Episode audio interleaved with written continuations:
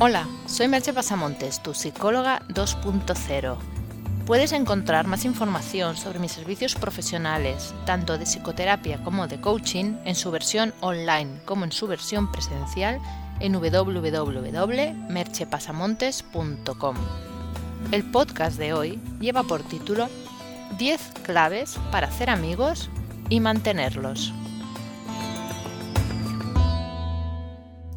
Una de las necesidades vitales del ser humano es el contacto con otros seres humanos. Ese contacto con otros se da en el contexto familiar y fuera de él.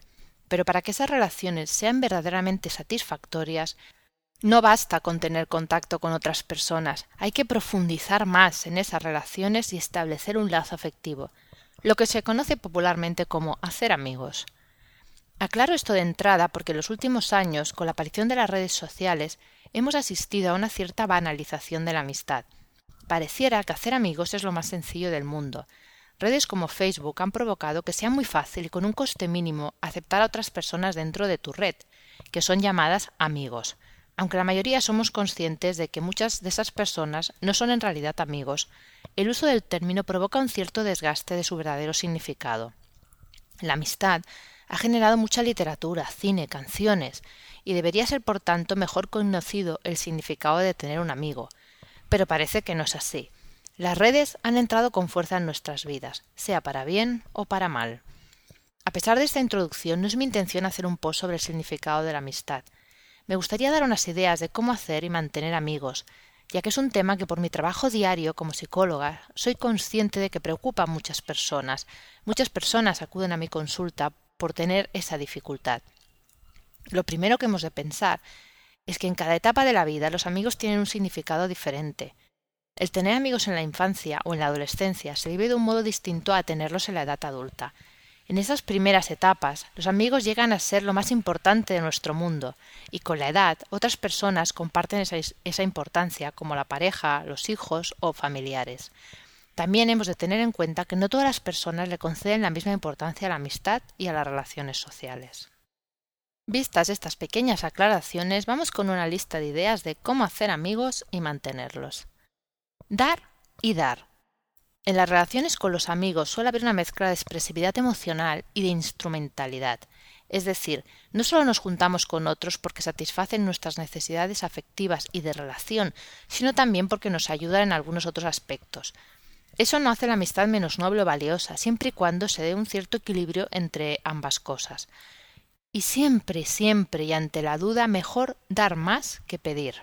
Como dijo Juan Luis Vives, no esperes que tu amigo venga a descubrirte su necesidad, ayúdale antes. Primero, conocer. Es difícil que llegues a una amistad si primero no conoces a alguien. Es un paso obvio, pero muchas veces nos olvidamos de él. Hay personas que tienen dificultades en, en, dar ese primer paso, así que te voy a dar algunas ideas para romper el hielo si es que aún no tienes esos amigos que deseas. La primera, ve a lugares en donde puedas establecer relaciones sociales y trata de hacerlo con cierta frecuencia. Segundo, establece contacto visual y haz algún comentario casual. Qué decir dependerá del contexto, pero quítate la presión de tener que decir una gran cosa.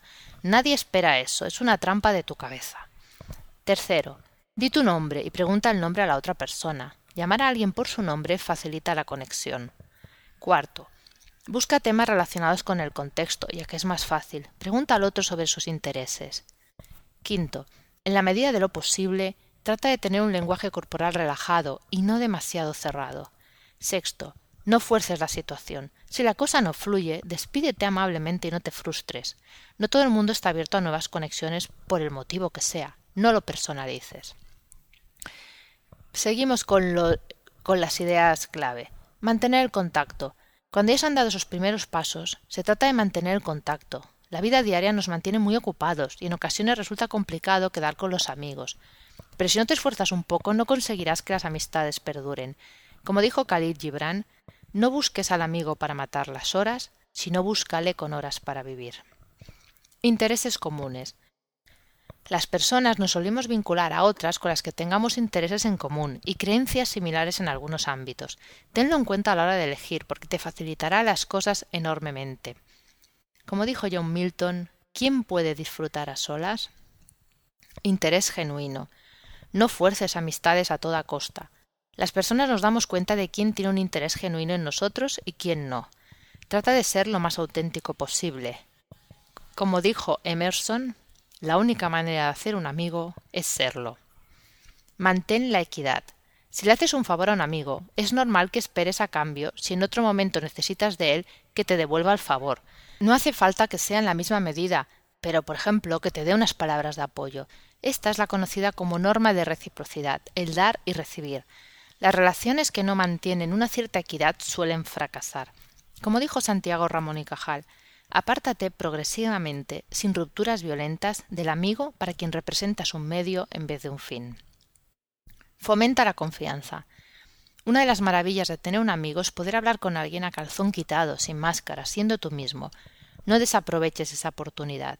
Como dijo Cicerón, ¿qué cosa más grande que tener a alguien con quien te atrevas a hablar como contigo mismo? Disposición a ayudar. Si tienes un amigo y no le ayudas cuando lo necesita, siempre en la medida de tus posibilidades, no puedes considerarte su amigo, y eso dejará una herida que puede hacer que la relación se rompa.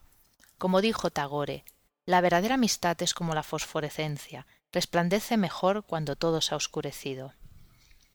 Y por último, el tema de las redes sociales.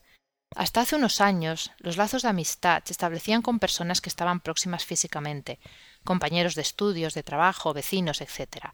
Hoy con las redes sociales tenemos la posibilidad de establecer lazos con gente alejada físicamente.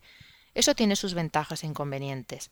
Te ayuda a mantener el contacto a diario, aunque sea de una manera superficial, pero dificulta la experiencia de la relación cara a cara. Busca un equilibrio y maneras de suprimir las carencias que la distancia provoca. Como dijo Richard Bach, nuestra amistad no depende de cosas como el espacio y el tiempo. Espero que estas ideas te sirvan para disfrutar de ese privilegio que supone en esta vida la amistad, y si no disfrutas de ese privilegio, para que te animes a hacerlo. Y no desesperes si a veces no sale bien el intento, sigue probando. La recompensa es grande. Saint-Exupéry no era más que un zorro semejante a cien mil otros, pero yo le hice mi amigo y ahora es único en el mundo. Y recuerda que si no te ves capaz, puede ayudarte en tu objetivo de tener más amigos y mejorar tus habilidades sociales. Solicita una consulta profesional conmigo. Te voy a hacer una sola pregunta. ¿Qué valor le das a la amistad? Hasta aquí el podcast de hoy. Puedes encontrar más información en www.merchepasamontes.com. Te espero en el próximo podcast. Bye bye.